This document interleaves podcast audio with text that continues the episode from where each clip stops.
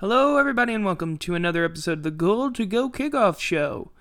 Um, so, remember how I said that I might be late because of a basketball game? Guess who doesn't know how to distinguish between a 29 and a 30, apparently? That game was not for today, it was for tomorrow. Wow, how could you have. I don't know how I could have figured out that a game wasn't at 2 o'clock on a Friday, but this also happens to be because we have like a couple of games on weekdays that are like at 11 a.m. That's our opener and 12:30. Yeah. So those are things. So yeah, I've just been doing a bunch of other stuff. So, let's get into this baby, shall we?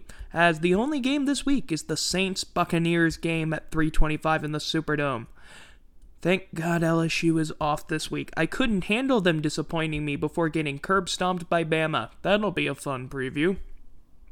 So, Saints are back home in the dome it feels like we haven't been there all year. We've only been there once, and that let's not even try and talk about that game.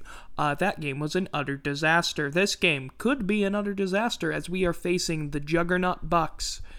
I mean, we did well against them in the regular season last year, but then the postseason happened. That wasn't exactly as great. Uh, the Bucks coming in, they're a little banged up. Yes, they are. The injury report just came out, and uh, Saints are not exactly looking, you know, the most healthy. Uh, final injury report is out. So Andrus Peat is out, likely for the season, actually. Dwayne Washington, he's been out for a while. He's out. Uh, Taysom Hill, he's still dealing with the concussion. He's out for this game. I don't know what his status is for the next game, but they are going to be very cautious with him.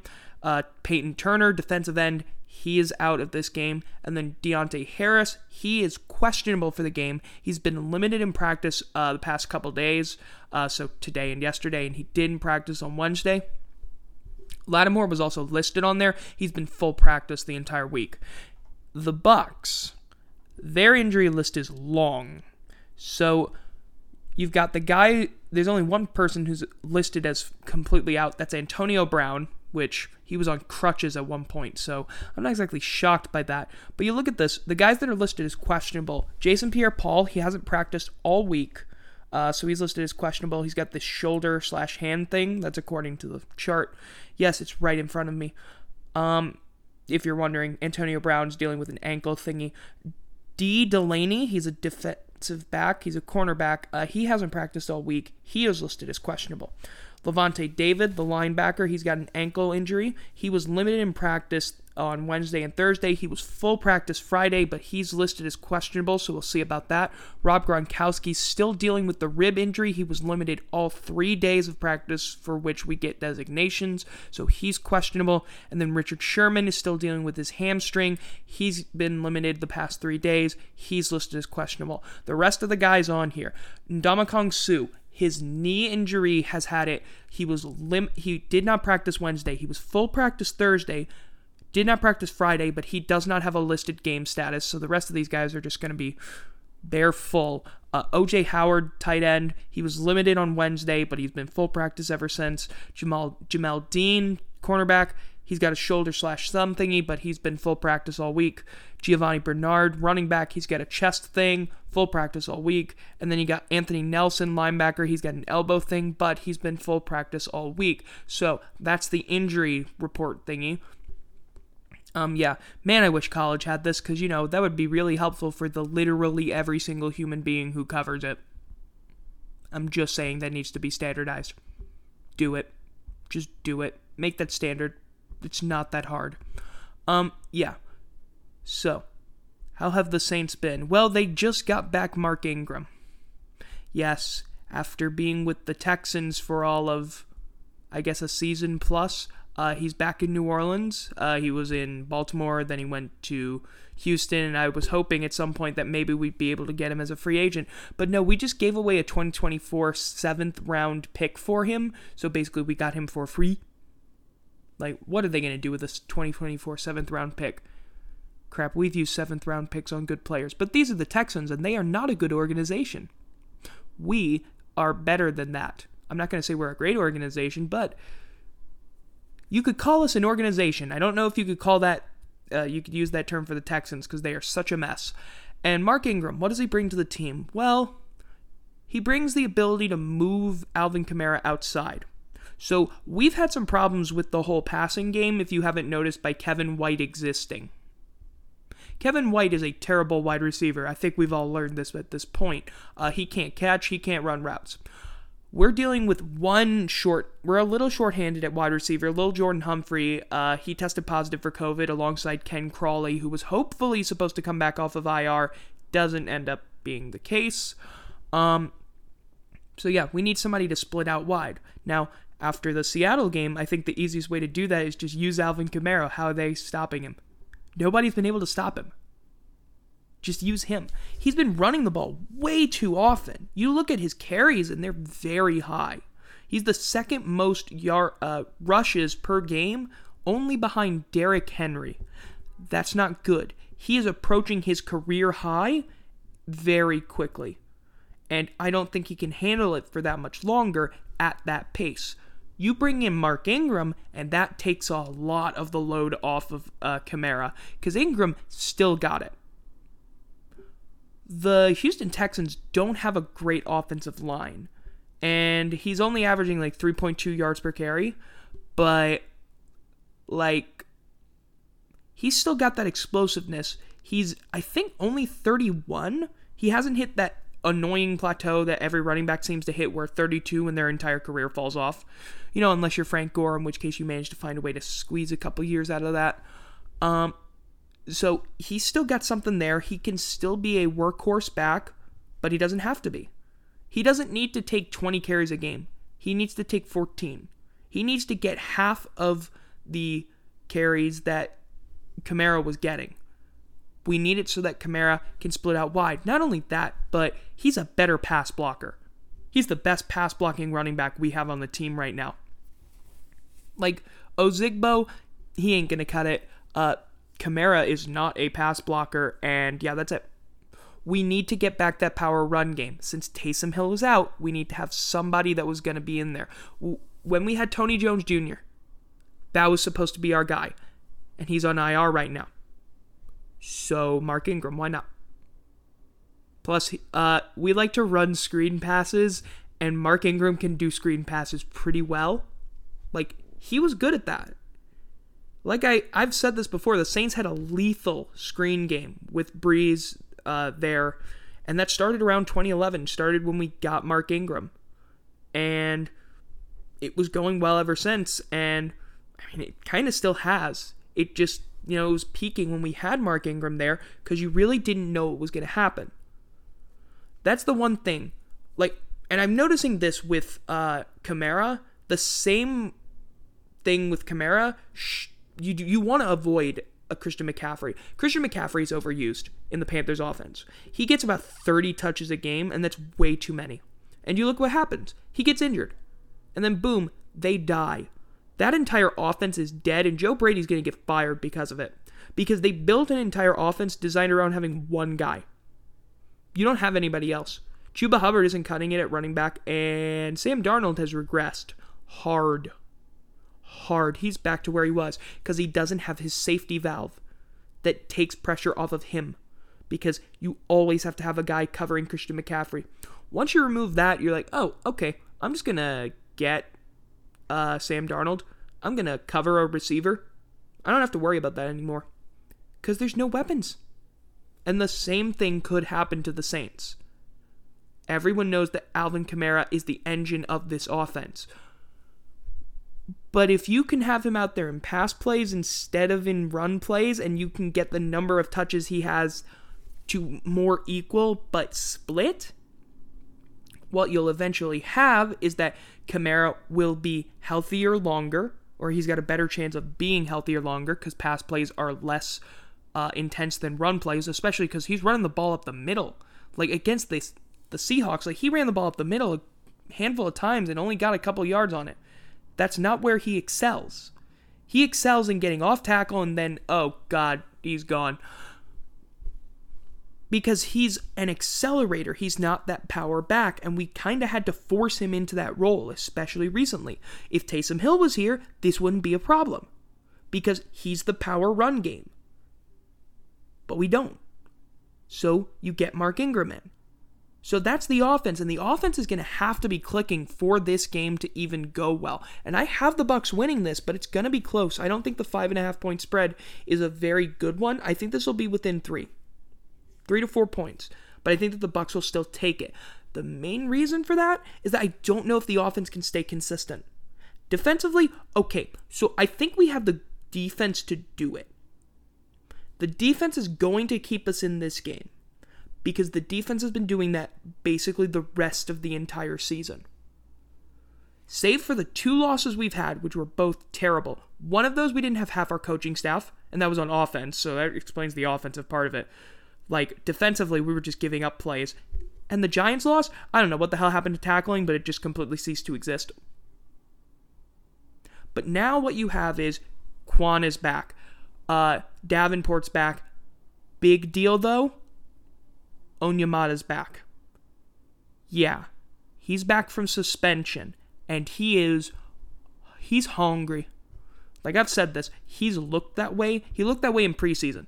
He looked hungry in preseason. Like he wants to feast on quarterbacks. And if there's any quarterback that he'd love to get after, it's Tom Brady. Cuz yeah, if you can get after Tom Brady, you can destroy their entire offense. Because I don't think that the Buccaneers can win games when Tom Brady is under constant pressure. It's very difficult to do it. Because that's what we did against him uh, in the regular season when we beat him 38 to 3. Like, just absolutely destroyed him with pressure, took away the run game, which granted was also the fault of the Buccaneers not thinking, hey, this thing that kind of worked, what if we just kept doing it? No, that would be ridiculous. Let's just throw the ball a bunch and then throw a bunch of picks and then lose. Okay, then. You don't have to be stupid. But if you get a lot of pressure, oh boy, it can be fun. Because Brady will go down. That offensive line, if you can stress it, it'll bend and break. And also, you don't have to worry about Antonio Brown. Mike Evans, this is the game every year, one of two, where Mike Evans just gets like three targets.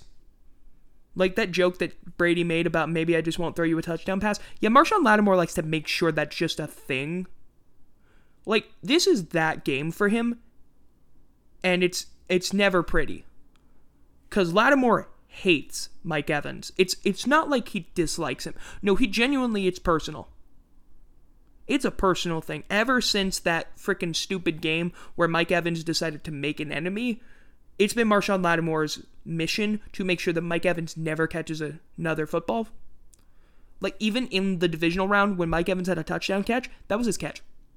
That was one catch. He got one in that game. One. It's either one or two. Like, he has a touchdown and he still doesn't even have like 20 yards on him. Like, Lattimore locks down Mike Evans. We've seen this over years.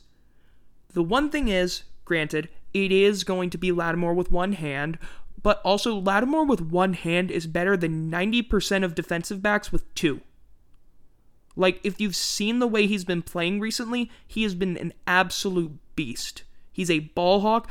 Don't care that he gave up an 84 yard touchdown, because guess what? If you actually look at the play, and I've said this multiple times, uh, he was shoved to the ground. He was shoved, excuse me, to the ground. Yeah. So, right. Blame, blame Lattimore, you know, for giving up a touchdown that never should have counted. And then, of course, you have, you know, Demario Davis, and Brady was talking about him on the Manning cast that, like, Demario Davis is one of the best middle linebackers in the NFL, and, like, yeah, he is. This is literally a game where you see the two best middle linebackers in the NFL Devin White is the best middle linebacker that I think. I think that he's the best young middle linebacker, where you got uh, Demario Davis is the best experienced middle linebacker, best veteran middle linebacker. Uh, these are the two best middle linebackers I think in the NFL.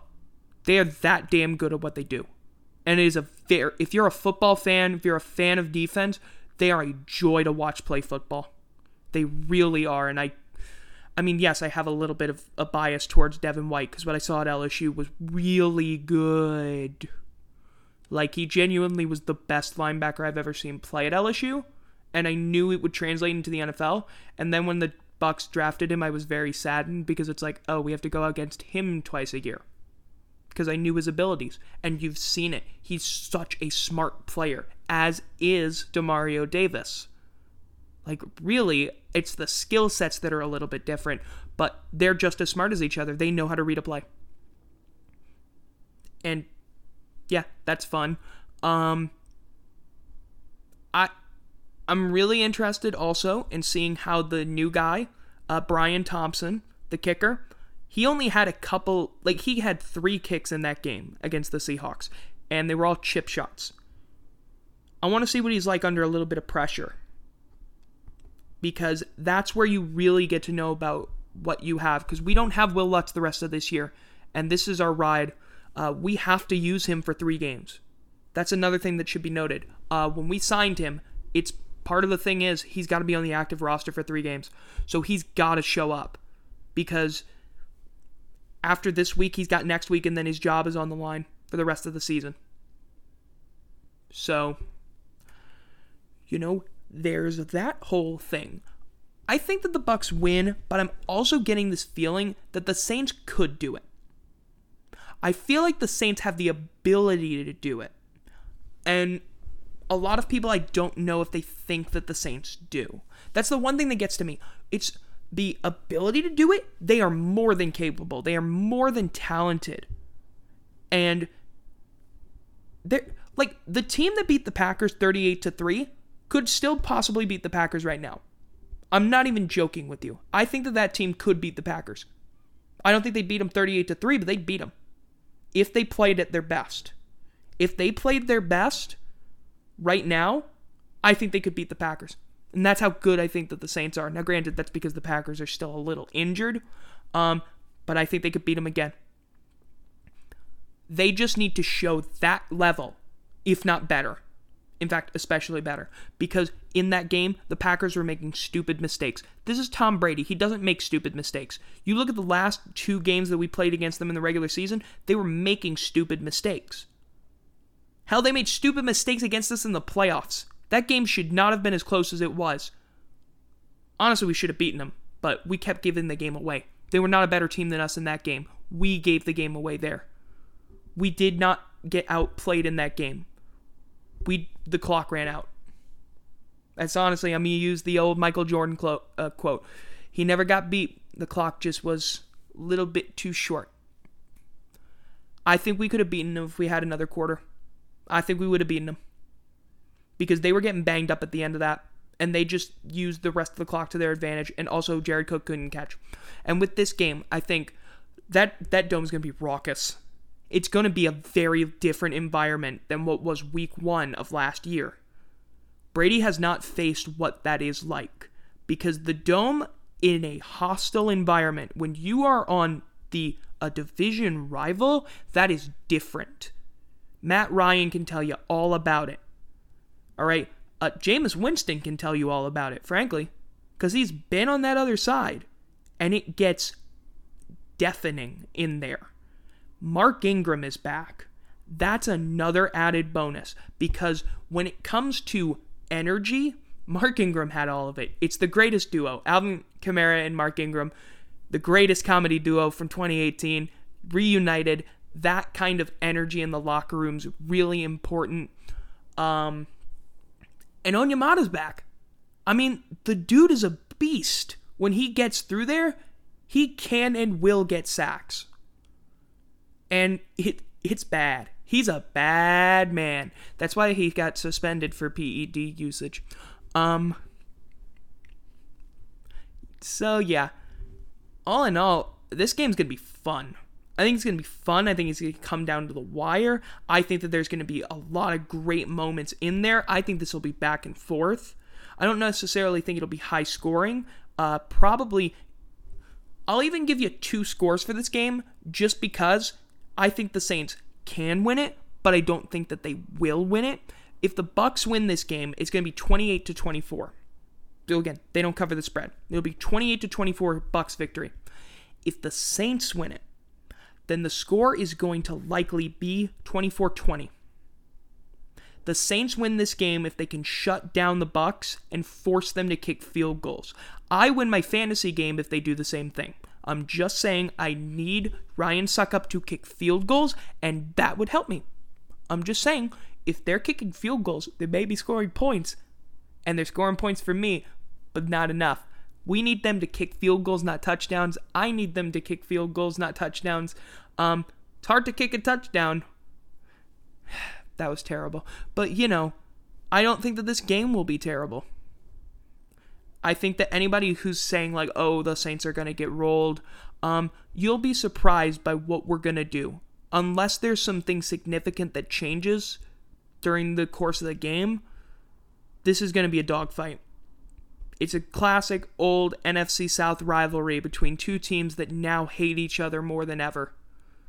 The Saints Bucks rivalry has never reached this kind of intensity. It's not for first place in the division necessarily. The Bucks have that on us. Um Wait, do they? Yes, they do. Because of half a game. So the Bucks have not had their bye week yet, so they would retain first place in the division. But if the Bucks lose this game, the Packers become the number 1 team in the NFL and retain the number 1 spot cuz technically they still have it. Um if they win, they go back up top. It's a pretty big game. So that's going to do it for this one. I talked for 20 minutes about this game because boy, am I excited. I am very hyped up for this game. I'm going to be very disappointed, aren't I? Um, yeah, hee hee. That's going to do it for this. Uh, if you want to find me on Twitter, you can find me at capital B E N, capital S, capital L, capital A, capital S, P O R T S. Um, yeah. We're going to do a two point conversion on Monday. We're going to do a stream on Tuesday, perhaps. We'll see if I'm doing anything on Tuesday. But if I'm not, I'll probably do something, talk about stuff. We'll see. I'll let you know. But until next time, I've been Ben Schluter. This has been the Goal to Go kickoff show. Hope you have a fantastic weekend. And until next time, bye bye.